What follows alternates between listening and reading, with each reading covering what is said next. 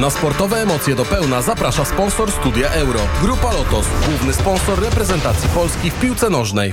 Wybiła godzina 18 i na to wieczorne Studio Euro zapraszają Państwa Józef Skowroński, Grzegorz Milko. I zaczynamy od tego, żeby Państwa poinformować, że już lekko ponad 24 godziny tylko pozostały do wielkiego finału Mistrzostw Europy, a ten wielki finał to mecz Włochów z Anglikami jutro o 21 na Wembley. Także mamy taką sportową niedzielę, która nam się szykuje, bo wiele innych jeszcze sportowych wydarzeń nas czeka w najbliższym czasie. O nich też trochę powiemy, ale najpierw jeszcze informacja z Wimbledonu, bo przy okazji tych wszystkich turniejów piłkarskich trwają też zmagania tenisistów i dzisiaj Ashley Barty pokonała Karolinę Pliskową w finale tego Wimbledonu i zdobyła tytuł mistrzowski numer 1 na świecie. Ashley Barty zdobyła swój pierwszy tytuł w Wimbledonie, wykorzystując dzisiaj taką nerwową postawę Karoliny Pliskowej.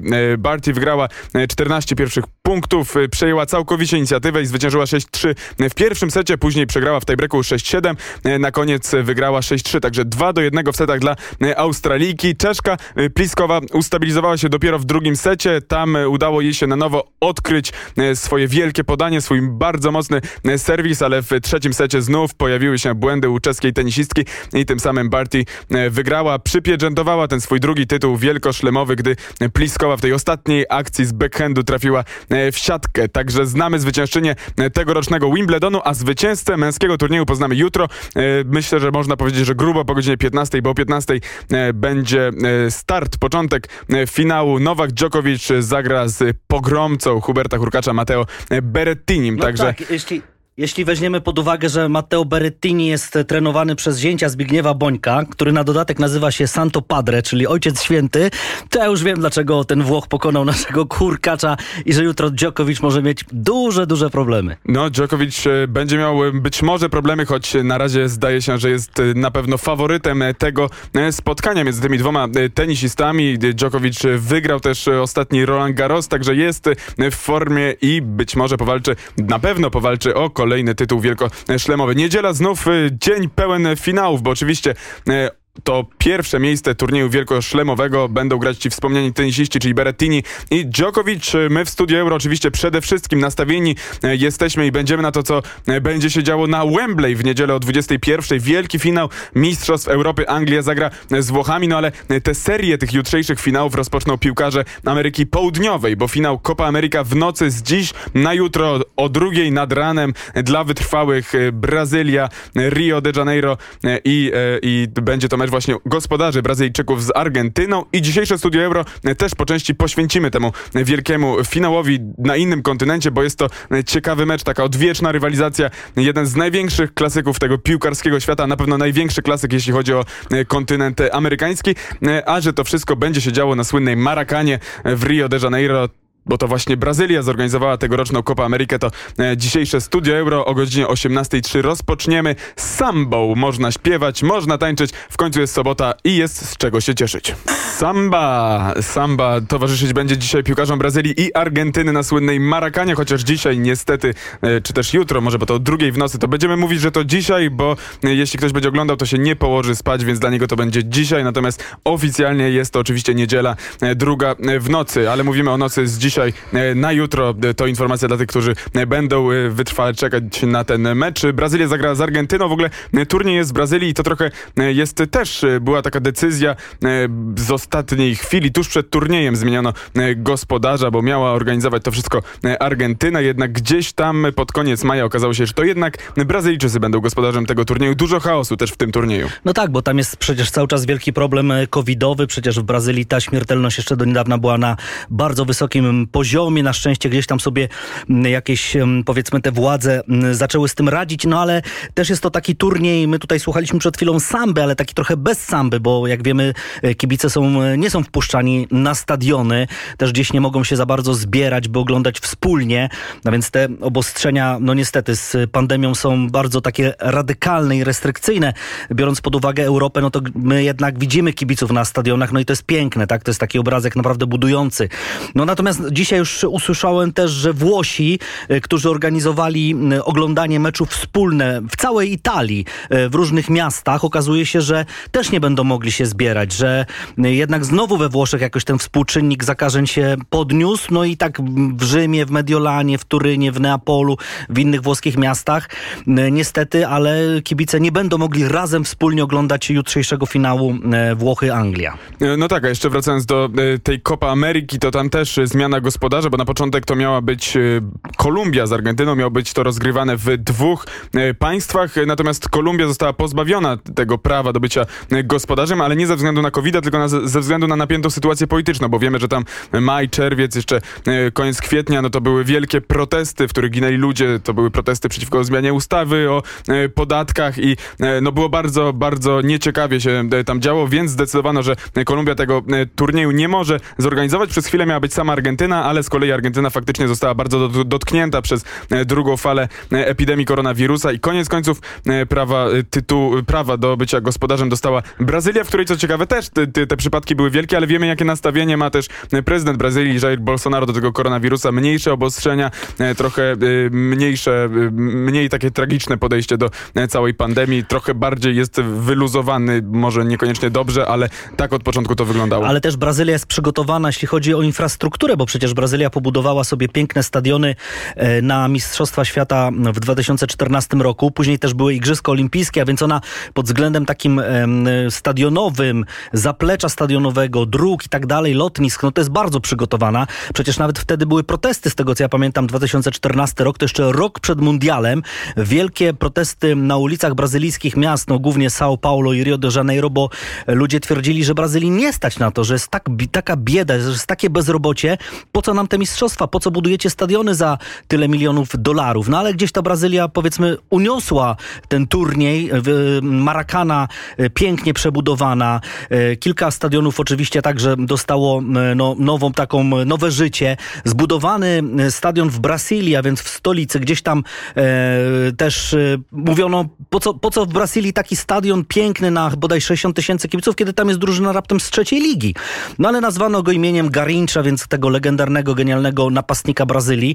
No i ten stadion funkcjonuje i tam też były rozgrywane mecze, więc ta Brazylia przynajmniej, jeśli chodzi o stadiony, jest przygotowana. No tak, piękne stadiony obserwowaliśmy, tak jak wspomniałeś, chociażby w 2014 roku podczas Mistrzostw Świata Salvador, Belo Horizonte, Porto Alegre, no oczywiście Maracana i tak dalej. Można by wymieniać. Dodajmy, że Brazylia była organizatorem też Copa Ameryki ostatniej, czyli w 2019 roku, który zresztą wygrała. I jeszcze Igrzysk Olimpijskich. Także bardzo wiele sportu tam było i dużo pretekstów, żeby właśnie przygotować się na organizację tego turnieju. Stąd też być może najprostszym wyborem dla tego CONMEBOL-u, czyli odpowiednika UEFA na Amerykę Południową, było po prostu postawienie na Brazylię, bo ona mogła po prostu w krótkim czasie zorganizować taki turniej. A dzisiaj, a jutro o tej 2:00 w nocy, z dzisiaj na jutro, już sam nie wiem czy mówić, czy dzisiaj, czy jutro, ale to trudno, wiadomo o co chodzi.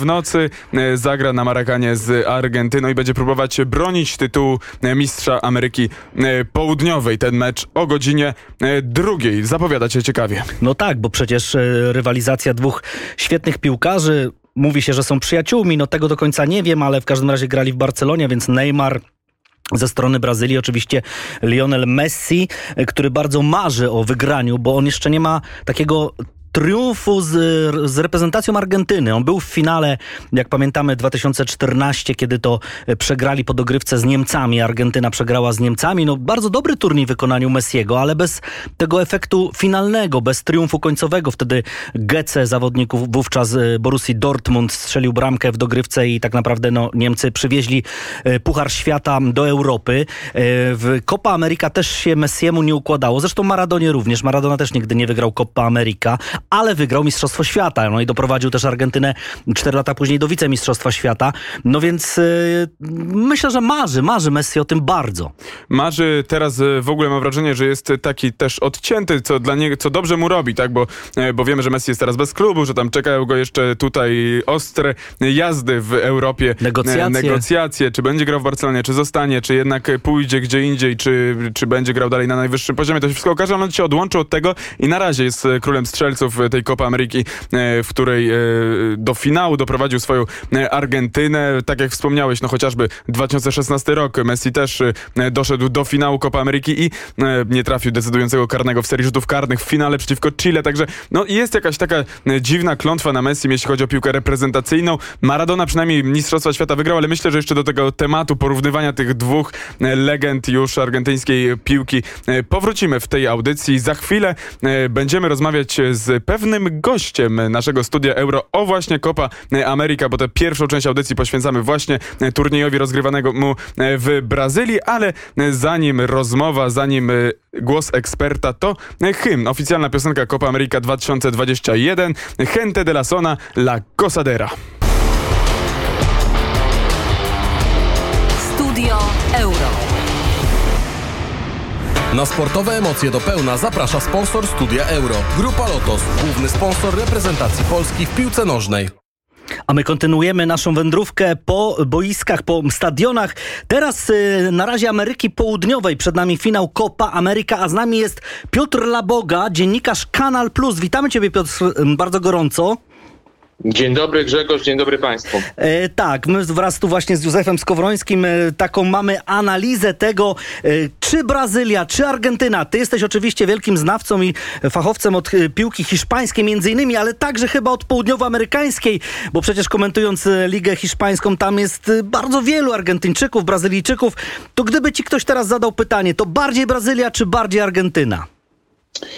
No, Brazylia już od dłuższego czasu jest dyżurnym faworytem rozgrywek Copa Ameryka. Argentyna od wielu lat czeka na triumf w tym turnieju. Tak jak Leo Messi do tej pory nie podniósł Mistrzostwa Świata, wielkiego marzenia Argentyńczyka, tak samo problem dotyczy Copa Ameryka. Pamiętamy, jak Argentyna grała dwukrotnie w finale Copa Ameryka i to także tej specjalnej edycji Centenario, czyli na stulecie istnienia tychże rozgrywek, i dwukrotnie sprzed nosa puchar zabrała im reprezentacja Chile. Teraz po wielu latach wreszcie dochodzi do finału marzeń z udziałem dwóch najbardziej utytułowanych drużyn Ameryki Południowej, Brazylii i Argentyny, ale nie da się ukryć, że drużyną lepiej zbilansowaną pod wieloma względami jest Brazylia, jest obrońcą tytułu, co nie oznacza, że gra Brazylii porywa, że gra Brazylii rzuca na kolana. Zresztą cały ten turniej to jest, powiem szczerze, na tle bardzo udanych mistrzostw Europy taki, powiedziałbym,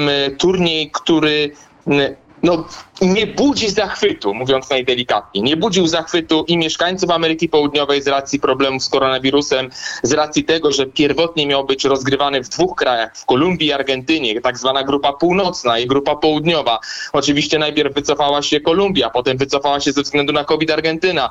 Nie było tak naprawdę gospodarza, padło na Brazylię, bo prezydent Brazylii, jak wiemy, lekceważy zagrożenie covidowe. Sami Brazylijczycy chcieli zbojkotować, niektórzy piłkarze mówili o tym głośno, żeby nie rozgrywać tego pucharu, że to kompletnie nie ma sensu bez kibiców, a wiadomo, że Ameryka Południowa i kibice to jest jedność. No, trudno sobie wyobrazić futbol w Ameryce Południowej bez fanów. Tymczasem to się odbyło, to się odbywa. Wiadomo, z punktu widzenia Europy, nas zainteresowanych mistrzostwami Europy, to jest turniej drugiego wyboru, tym bardziej, że mecze rozgrywane są w godzinach późno wieczornych, nocnych. No i niewątpliwie na palcach jednej ręki, będę z wami szczery, można wymienić spotkania, które mogły kibicowi przypaść do gustu. Raczej to były mecze dość toporne, gwiazdy, jak wiadomo, są przemęczone. To, co na przykład wydawało się, że może dotknąć Mistrzostwa Europy po tym niezwykle trudnym sezonie, że to gwiazdy europejskiej piłki będą diabelnie zmęczone, że to będą ciężkie do oglądania mecze, to w Europie nie ma takiego problemu. Tymczasem w Ameryce Południowej, no przyznam szczerze, nie ogląda się to z wypiekami na twarz. Całkiem niezły mecz o trzecie miejsce wczoraj. Kolumbia wygrała z Peru 3-2, tylko dodajmy, bo w Europie tego meczu o trzecie miejsce nie ma. Zgadza się, to prawda. Kolumbijczycy to jedna z potęg Ameryki Południowej, natomiast Peru przez wiele lat było outsiderem. Zawsze najgorsza była Wenezuela. Drużyna Vino Tinto, jak się mówi, chodzi po prostu o barwy typowego czerwonego wina.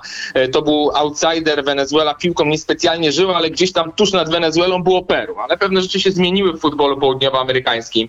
Paragwaj, który przed jeszcze 20, załóżmy, laty z Chilabertem w bramce, wielkimi obrońcami, był jedną z potęg nie tylko Ameryki Południowej, sportowej, ale również całego, powiedziałbym, świata piłkarskiego także podupadł. Peru teraz jest drużyną, która może nie ma wielkich gwiazd, z wyjątkiem Lapaduli, natomiast jest drużyną bardzo solidną, grającą futbol uporządkowany, powiedziałbym trochę w takim europejskim, ale tym nazwijmy to topornym modelu funkcjonowania.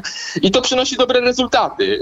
Też trzeba powiedzieć, że no, ten poziom futbolu w Ameryce Południowej, delikatnie mówiąc, obniżył się. Nie powiem, że jest kryzys jakiś potężny, bo gwiazd jest nadal mnóstwo, ale jednak było widać nawet po Urugwaju. Naszpikowany znakomitymi piłkarzami Suarezem, Cavanim, wybitną dwójką napastników, a Urugwaj miał ogromne problemy ze zdobywaniem bramek, ze zdobywaniem punktów. Argentyna była odrobinę lepsza, wiadomo, geniusz Leo Messiego i niektórzy piłkarze tejże reprezentacji, choćby Rodrigo de Paul i nie tylko, korzystali z umiejętności genialnego Argentyńczyka. No niemniej jednak, tak jak powiedziałem na wstępie, tych meczów naprawdę godnych zapamiętania, takich, które by się chciało obejrzeć za parę lat ponownie, to na palcach jednej ręki policzne. No tak, wspomniany Urugwaj remisował chociażby bezbramkowo w ćwierćfinale z Kolumbią. To był bardzo taki nudnawy mecz, natomiast finał zapowiada się mimo wszystko ciekawie. Wszyscy o nim piszą jako super klasyku. Na czym polega właśnie to bycie hitem tego meczu Brazylii, Argentyny? Przybliżmy może historię rywalizacji między tymi dwoma zespołami.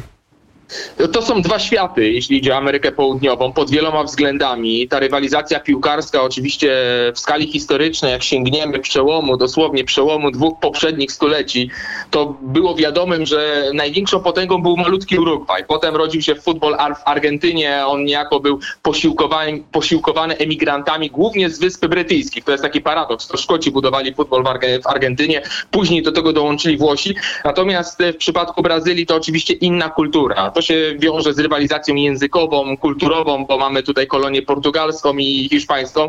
No i to są wielkie reprezentacje, które troszeczkę się mijały, jeśli idzie o bycie potęgą, bo wtedy, kiedy załóżmy Argentyna była potęgą, czyli mówię tutaj o latach 30., 40., no to znowu Brazylia nie wyróżniała się jakoś wybitnie w tym futbolu. Przyszedł czas Brazylii z Pele, Garrinchą, wieloma znakomitymi piłkarzami i wtedy to Argentyna gdzieś oglądała z zazdrością popisy drużyny, której dowodził być może najlepszy piłkarz w historii futbolu. No i wreszcie później lata 70. Argentyna, to ten niesamowity mundial, będący też w cieniu rządów dyktatorskich w Argentynie, wygrany przez różne Mario Kempesa. Natomiast ta rywalizacja jest przeogromna, bo to są dwie największe potęgi Ameryki Południowej, to także na niwie klubowej bardzo podkreślane. Przez wiele dziesięcioleci futbol argentyński stał na wyższym poziomie. Te kluby takie jak River, Boca były bogatsze czy Independiente. One sięgały po Copa Libertadores.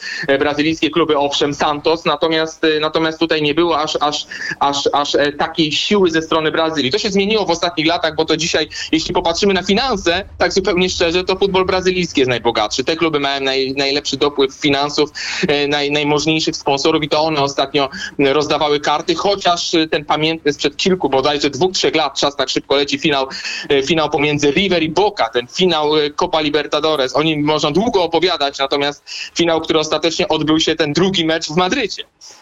To było też pokazanie, że jednak futbol argentyński żyje, a wracając do meritum, no to były zawsze największe gwiazdy. To była ta rywalizacja, to było to pytanie, kto jest lepszy, czy Pele, czy Maradona, powiedzmy, czy Kempes, czy Zico i tak dalej, i tak dalej. Oba kraje zawsze dążyły do tego, by być liderami Ameryki Południowej, by przewodzić, by troszeczkę też, powiedziałbym, buksować się z Wielką Ameryką, która traktowała Amerykę Południową jako swoją strefę wpływu, więc w tym wszystkim była polityka, w tym wszystkim była rywalizacja ekonomiczna, piłkarska, społeczna, kulturowa i to jest do dzisiaj. I naprawdę na tych meczów takich wielkich pomiędzy Brazylią i Argentyną było niewiele. Ja powiem szczerze, musiałbym sięgnąć pamięcią. No, pamiętamy oczywiście Mistrzostwa Świata w 90 roku, Italia 90, tam starcie Brazylii z Argentyną. Argentyna, jak wiemy, zagrała w finale, ale dzisiaj znów mamy taki mecz, więc jeśli państwo zastanawiacie się, czy poświęcić ten czas, bo skoro mówię, że to nie jest jakiś wybitny turniej, to ja śmiało i otwarcie mówię, proszę włączyć telewizor, proszę oglądać ten mecz, bo jeśli nawet całe Copa America było dalekie od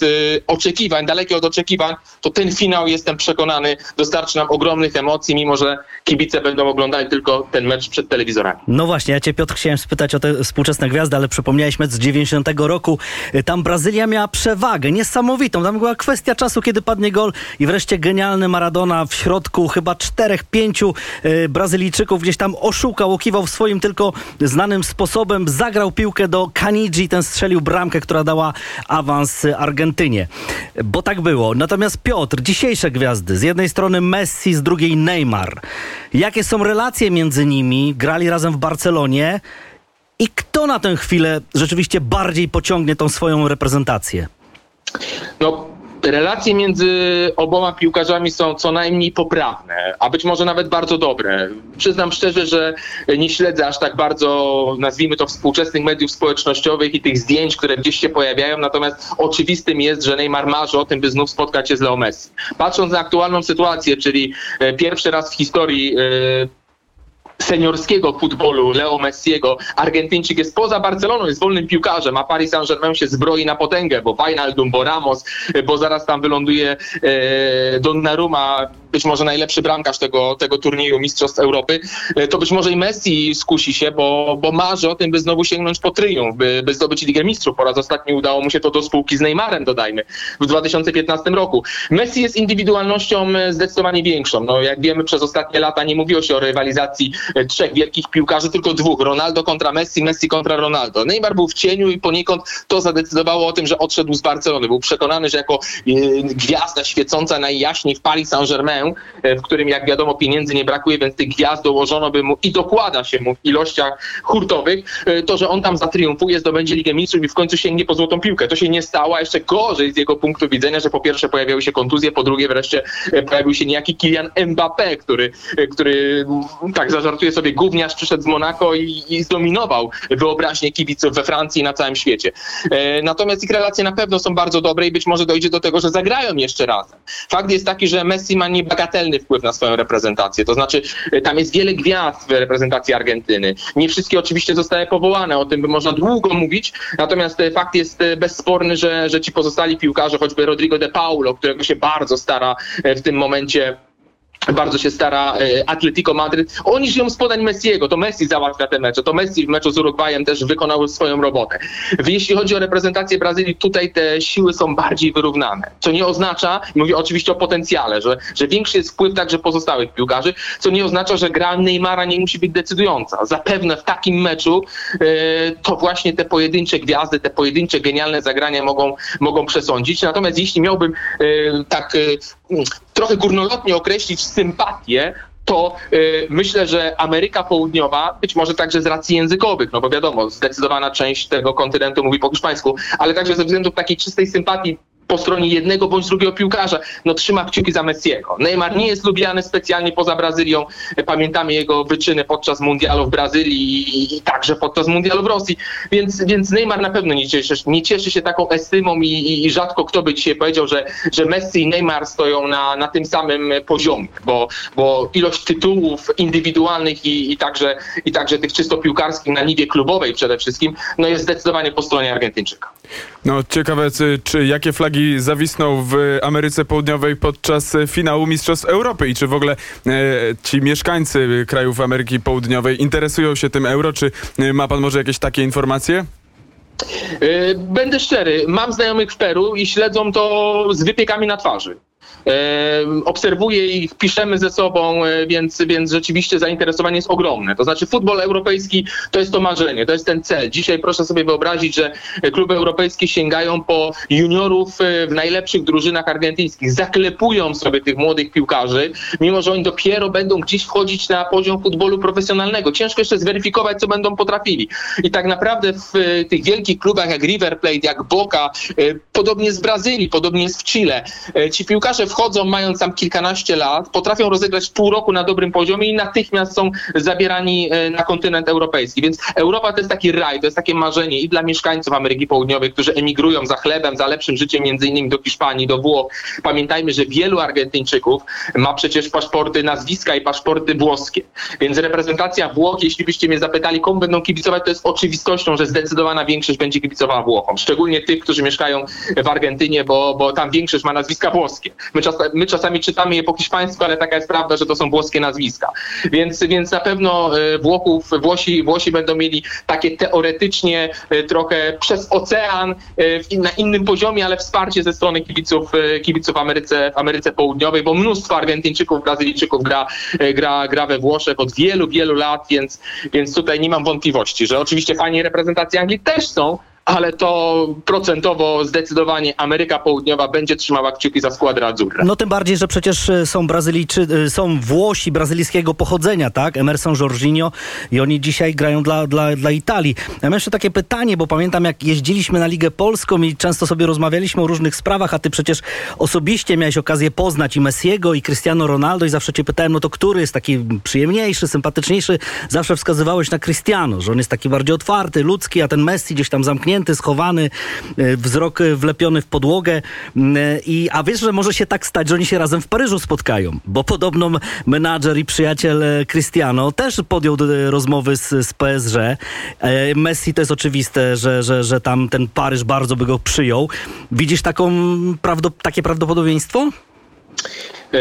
To brzmi wręcz jak fantasmagoria, chociaż oczywiście media także żyją same dla siebie, to znaczy chcąc być czytane, chcąc być sprzedawane. To bardzo często dotyczy rynku hiszpańskiego, gdzie proszę sobie wyobrazić, są tylko na poziomie ogólnokrajowym 4 potężne dzienniki piłkarskie. I one są, nie tak jak powiedzmy w Polsce poziom czytelnictwa gazet jest stosunkowo niski. One tam schodzą na poziomie kilkuset tysięcy każdy. Do tego media regionalne, więc siłą rzeczy ta rywalizacja jest ogromna. Pisze się mnóstwo różnych artykułów. Podobnie zresztą jest we Włoszech, o czym Grzesiu dobrze wiesz. Więc tak naprawdę często pojawiają się różne takie informacje, które są fajnymi bombami. To dobrze wygląda na okładce, natomiast ma to niewiele wspólnego z rzeczywistością. No ciężko mi sobie wyobrazić, aby udało się w Paris Saint-Germain pomieścić Messiego, pomieścić Neymara, pomieścić Ronaldo i nie wiadomo jeszcze kogo. Poziom ego doprowadziłby prawdopodobnie do eksplozji. Do wybuchu. Wiemy tak. Też do wybuchu. Pamiętasz zresztą słynny Los Galacticos, tak? Drużynę Realu Madryt z tej pierwszej ery Florentino Pereza. No, to było to słynne Zidanes i Pavones, no bo też kluby mają pewne ograniczenia finansowe. Jeśli postawisz z przodu na wielkie gwiazdy, ale zrezygnujesz z odpowiedniego balansu w środku i z tyłu, to tak naprawdę masz problemy. Oczywiście zaraz mi odpowiesz, no tak, ale jest Wijnaldum, genialny Holender. Są inni, jest Paredes, w obronie mamy Marquinhosa, mamy teraz Sergio Ramosa, więc wszystko jest zbilansowane, to prawda, ale obawiam się, że nawet jeśli wszystko jest pięknie na rysunku jakimś technicznym czy na kartce, to potem rzeczywistość może skrzeczeć, bo to ego będzie się ścierać, tak zwane za duże grzyby w jednej zupie. To się raczej nie sprawdza, więc wydaje mi się, że do tego nie dojdzie, tym bardziej, że jest jeszcze Kylian Mbappe. I o co teraz chodzi? Mbappé chce odejść, więc w tym przypadku można byłoby pomyśleć sobie, a może rzeczywiście Ronaldo mógłby tam trafić, skoro odejdzie Francuz. Natomiast Paryżanie po pierwsze nie oddadzą go za małe pieniądze, mimo że za rok się kończy kontrakt Mbappé. Wiadomo, że Mbappé pójdzie do Realu Madryt. Jeżeli ktoś spekuluje, że Mbappé może trafić na Wyspy Brytyjskie, nie wiem, do Juventusu, gdziekolwiek indziej, to raczej są to pobożne życzenia. Kierunek jest jasny i klarowny, Mbappé trafi do Realu Madryt. Natomiast Real ma też problemy finansowe, nie tak wielkie jak Barcelona, ale buduje stadion. Pożyczył ponad 500 milionów euro na ten stadion. Oczywiście tyle pożyczył, a oddać będzie musiał z 700. Więc Real też nie ma pieniędzy na to, żeby dzisiaj wykładać po 100 kilkadziesiąt milionów, ale być może Perez stwierdzi, że kolejnego sezonu Real nie może odpuścić, że nie może dojść do sytuacji, że Real, załóżmy, sezon 21-22 zakończy bez żadnego trofeum, tak jak to miało miejsce teraz. Więc być może trzeba będzie sięgnąć, może po Haalanda, może po Mbappé. I to wszystko warunkuje, to jest ten układ domina, prawda? To jest ta układanka, że jak jeden ruszy, to zaczynają się przesuwać pozostałe elementy. Więc być może dojdzie do takiego cudu, że Paris Saint-Germain będzie naprawdę dream teamem na miarę być może tak cofnę się bardzo daleko w historię Realu Madryt, kiedy grał Di Stefano, Puskas, Gento i Kopa na przykład, tak? Ale wydaje mi się, że to jest chyba szyte zbyt grubymi nićmi. Piotruś, bardzo przyjemnie naprawdę się ciebie słucha i moglibyśmy pewnie w nieskończoność rozmawiać o piłce. Natomiast jeszcze kilka tematów trzeba będzie nam tutaj podjąć. Bardzo serdecznie dziękujemy za to spotkanie. Dziękuję bardzo, pozdrawiam gorąco. Pozdrawiamy. Piotr Laboga, dziennikarz Canal+, był naszym gościem, a my za chwilę przechodzimy do tematów już tak stricte związanych z Euro 2020. Na razie posłuchajmy muzyki.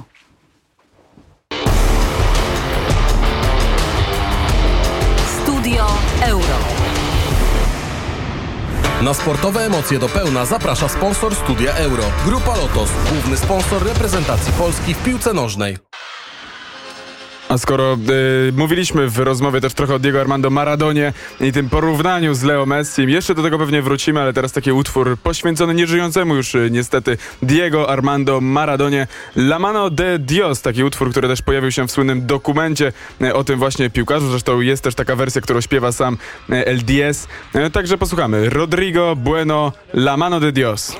Diego Armando Maradona. Dzisiejszy finał Copa America obejrzy już z innego świata. Zmarł w zeszłym roku, pamiętamy, tragicznie po operacji jakiejś takiej nieudanej. Tam jakieś problemy zdrowotne się też wydały po tej operacji serca, którą przechodził. Wydawało się, że wszystko będzie dobrze, a potem nagle ta informacja, że Diego Armando Maradona nie żyje. A to było La Mano de Dios, Rodrigo Bueno, taki utwór, który też powstał specjalnie dla Diego Maradony. La Mano de Dios, czyli ręka Boga, nawiązując do chyba najsłynniejszego albo jednego z dwóch najsłynniejszych goli Diego Maradony na mundialu. To był gol przeciwko Anglii strzelony ręką. Jedna z największych kontrowersji, ale zapamiętana jednak przez większość ludzi jako po prostu kwintesencja tego, czym był Maradona, czyli właśnie dla niektórych Bogiem, dla niektórych czarodziejem, no nie wiem jak to więcej powiedzieć. No, kwintesencją było to, że chwilę później on strzelił najpiękniejszą bramkę w historii chyba piłki nożnej, więc on wiedział, że źle zrobił z tą ręką, więc wziął wszystko na siebie. Akcję zaczął na własnej połowie, ominął bodaj 7 czy 8 Anglików i sam strzelił bramkę. To była właśnie kwintesencja. Co ciekawe, Leo Messi w FC Barcelonie też strzelił raz gola ręką i co ciekawe, też raz przeciwko Getafe w lidze Primera División strzelił takiego gola bardzo podobnego do tej bramki Maradony. Zresztą jest taka biografia Messiego, napisał ją Luca Caioli, włoski dziennikarz, w której jest cały rozdział, kilkadziesiąt stron bym powiedział, porównania odbioru tej bramki Maradony z odbiorem bramki Messiego przeciwko Getafe. Oczywiście jest różnica. Ćwierćfinał Mistrzostw Świata, a mecz ligowy przeciwko przeciętnemu zespołowi, jakim jest Getafe, ale mimo wszystko to, jak nałoży się gola Maradony i gola Messiego, to są bardzo podobne bramki, wręcz identycznie bym powiedział, włącznie z tym minięciem bramkarza i trafieniem prawą nogą do pustaka, czyli prawą nogą, czyli tą gorszą obydwu piłkarzy, bo obaj lewonożni. No ale też przede wszystkim Maradona nigdy by się pewnie nie przyznał do tej ręki, bo tam podtekst był bardzo taki polityczny, bo przecież w 1982 roku była wojna o Falklandy, Malwiny, kiedy ta Argentyna biła się z Anglią. Margaret Thatcher wysłała całe swoje najlepsze wojska, w całą flotę brytyjską po to, żeby odbić z rąk Argentyny właśnie te wyspy, bo tam mieszkańcami byli też m.in. Anglicy, ale też oczywiście Argentyńczycy.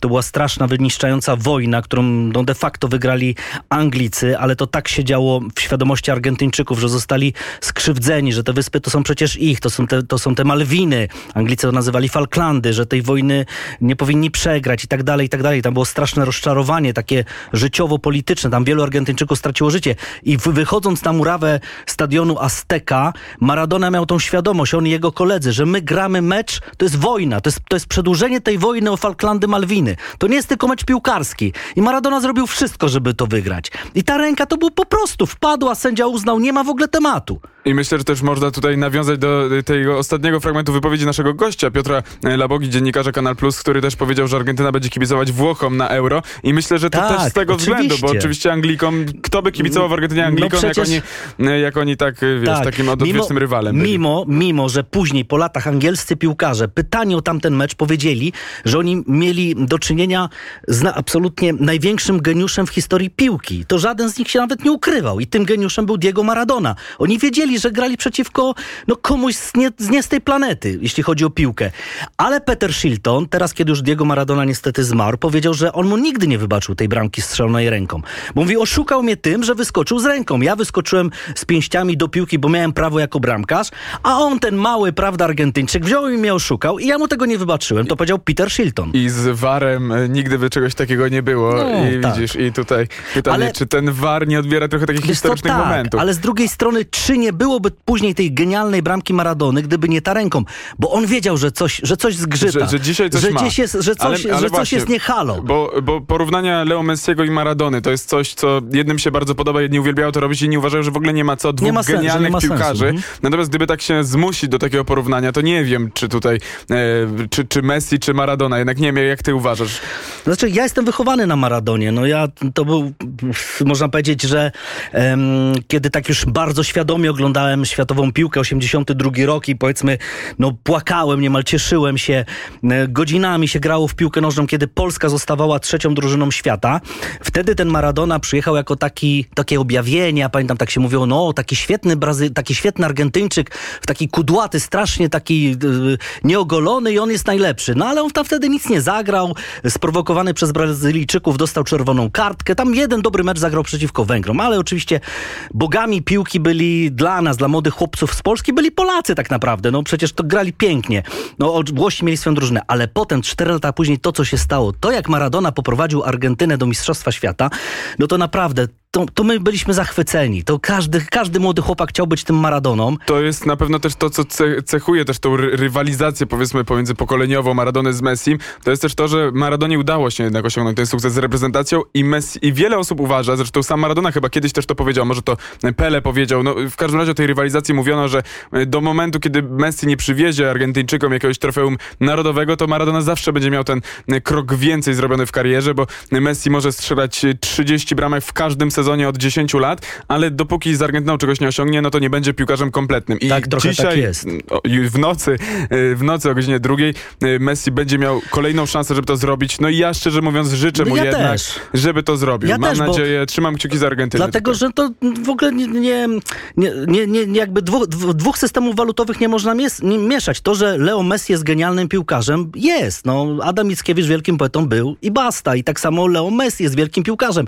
Tyle, że Maradona Mistrzostwo Świata w 86 w tym trudnym czasie dla Argentyńczyków przywiózł. Więc on był już w ogóle absolutnym bogiem w tej Argentynie. 4 lata później w 90 w sumie słabą, przeciętną Argentynę z kilkoma niezłymi elementami.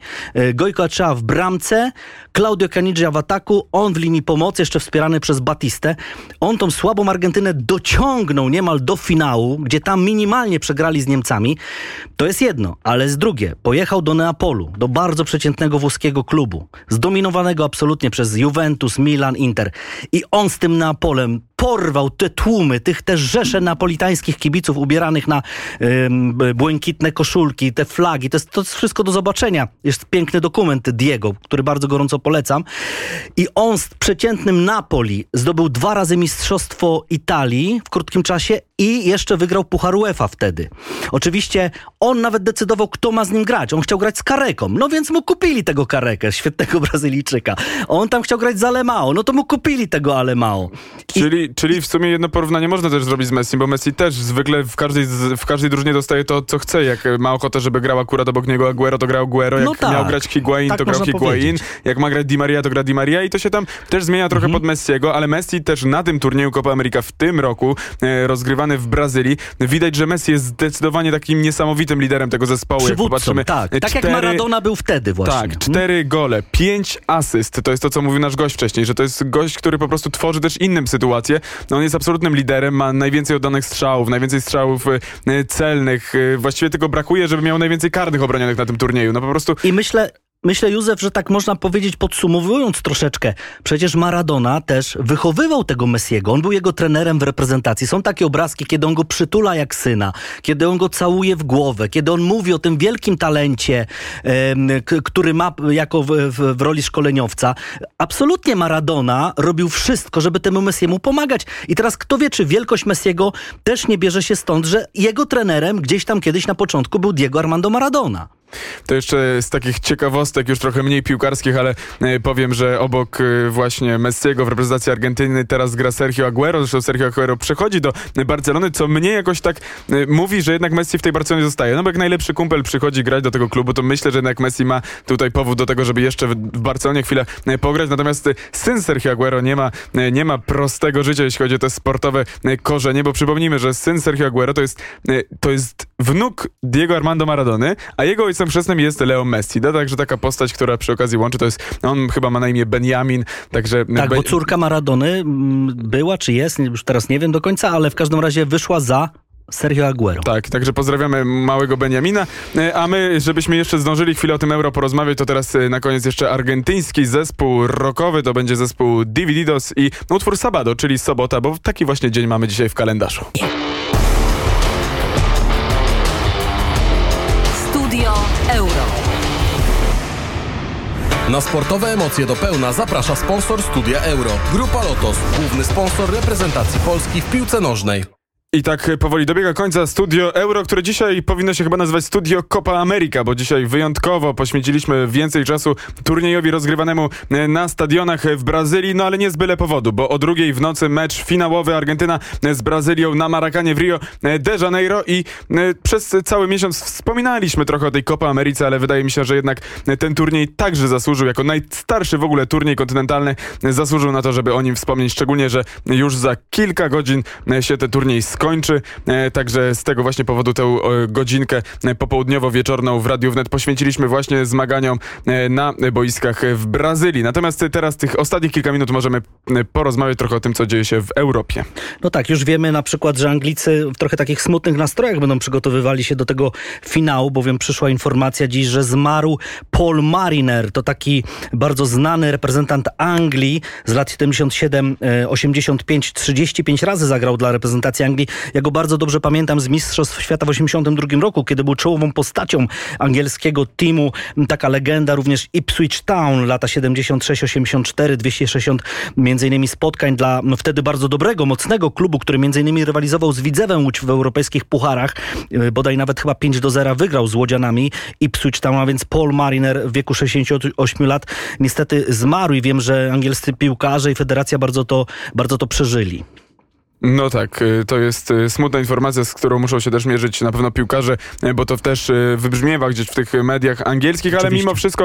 mimo wszystko w Anglii no nic już chyba nie ugasi tego niesamowitego optymizmu, który tam góruje po półfinałowym meczu z Danią. Anglia po raz pierwszy jest w finale Mistrzostw Europy, po raz od 55 lat w ogóle w finale żadnej wielkiej imprezy nie była, Mistrzostw Europy nigdy nie wygrała, także no w końcu mogą to zrobić, w końcu i tego się od nich oczekuje. Już nawet pojawiają się też takie informacje, że gdzieś Włosi już właściwie nic nie muszą, bo to jest kadra w odbudowie, to jest kadra, która wraca na te stadiony świata. Nie wierzę w to, że ktoś powie Włochom, wy już nic nie musicie. Ale tak niektórzy twierdzą, tylko wiesz, mówię, że tutaj słyszałem też takie głosy eksperckie, że Włosi zrobili więcej niż się przypuszczano, natomiast na Anglikach mimo wszystko ta presja była przed tym turniejem, szczególnie, że wiadomo było, że finał na Wembley i to wszystko, więc Anglicy od samego początku byli tutaj w każdym razie przez swoich kibiców i swoich ekspertów, dziennikarzy i tak dalej, uznawani za faworyta i wy nie możecie tego po prostu zepsuć. Tak było, a we Włoszech mimo wszystko dopiero po meczu otwarcie zaczęło się, gramy super piłkę, może będzie dobrze, tak? Później mecz z Walią, ze Szwajcarią, cały czas wygrane, gorszy mecz z Austrią, potem kolejne wygrane. Wiemy, że tam kto tam im się trafił, bo właśnie mi się teraz gdzieś zgubiła ta informacja, gdzieś mi to wypadło. Mówisz w ćwierćfinał, tak? No, z Belgami wygrane, dokładnie.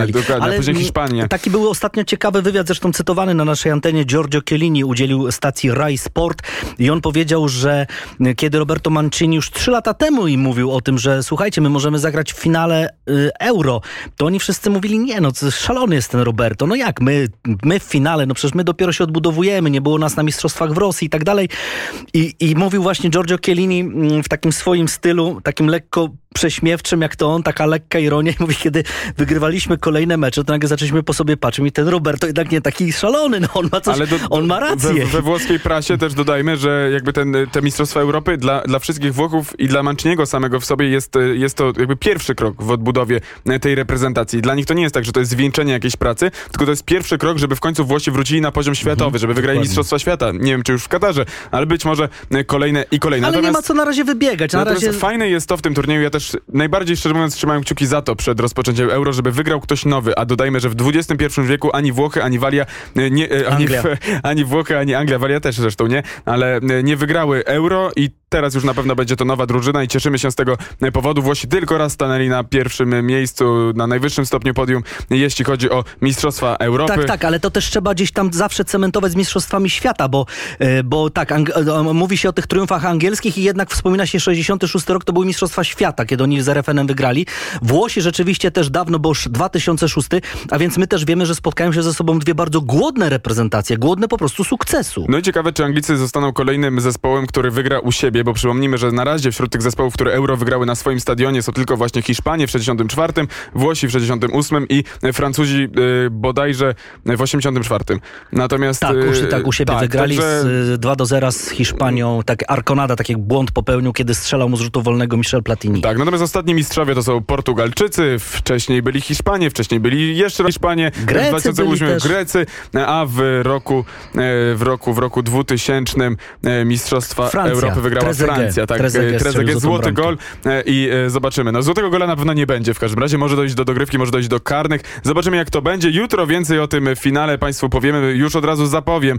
Można sobie zanotować między 11 a 13 dłuższe dwugodzinne Studio Euro poprowadzi redaktor Piotr Hołdrych, a my wraz z Grzegorzem Milko, który jest tutaj ze mną w studio, poprowadzimy studio przedmeczowe już o godzinie 17. Możemy się z Państwem tutaj umówić na antenie radia do bólu, do końca, do rozstrzygnięcia. Do pierwszej, drugiej w nocy, nie wiadomo jak to będzie. Będziemy z Państwem tutaj na antenie radia wnet zapowiadać i odprowadzać to, co się będzie działo na stadionie Wembley, a będzie się działo. Tego się trzymajmy, tak samo jak trzymajmy się, że będzie się działo też na Maracanie. Dzisiaj Argentyna z Brazylią o godzinie 2 w nocy. Zachęcam, żeby jednak obejrzeć ten mecz, bo może być bardzo ciekawe, szczególnie, że jak to zostało powiedziane, to jest mecz z historią, mecz odwieczna rywalizacja, także warto takie mecze oglądać, trochę jak Niemcy, Anglia, myślę, że to w mediach wybrzmiewa, tych amerykańsko-południowych, tak jak dzisiaj sprawdzałem, w każdym razie to było też porównywane.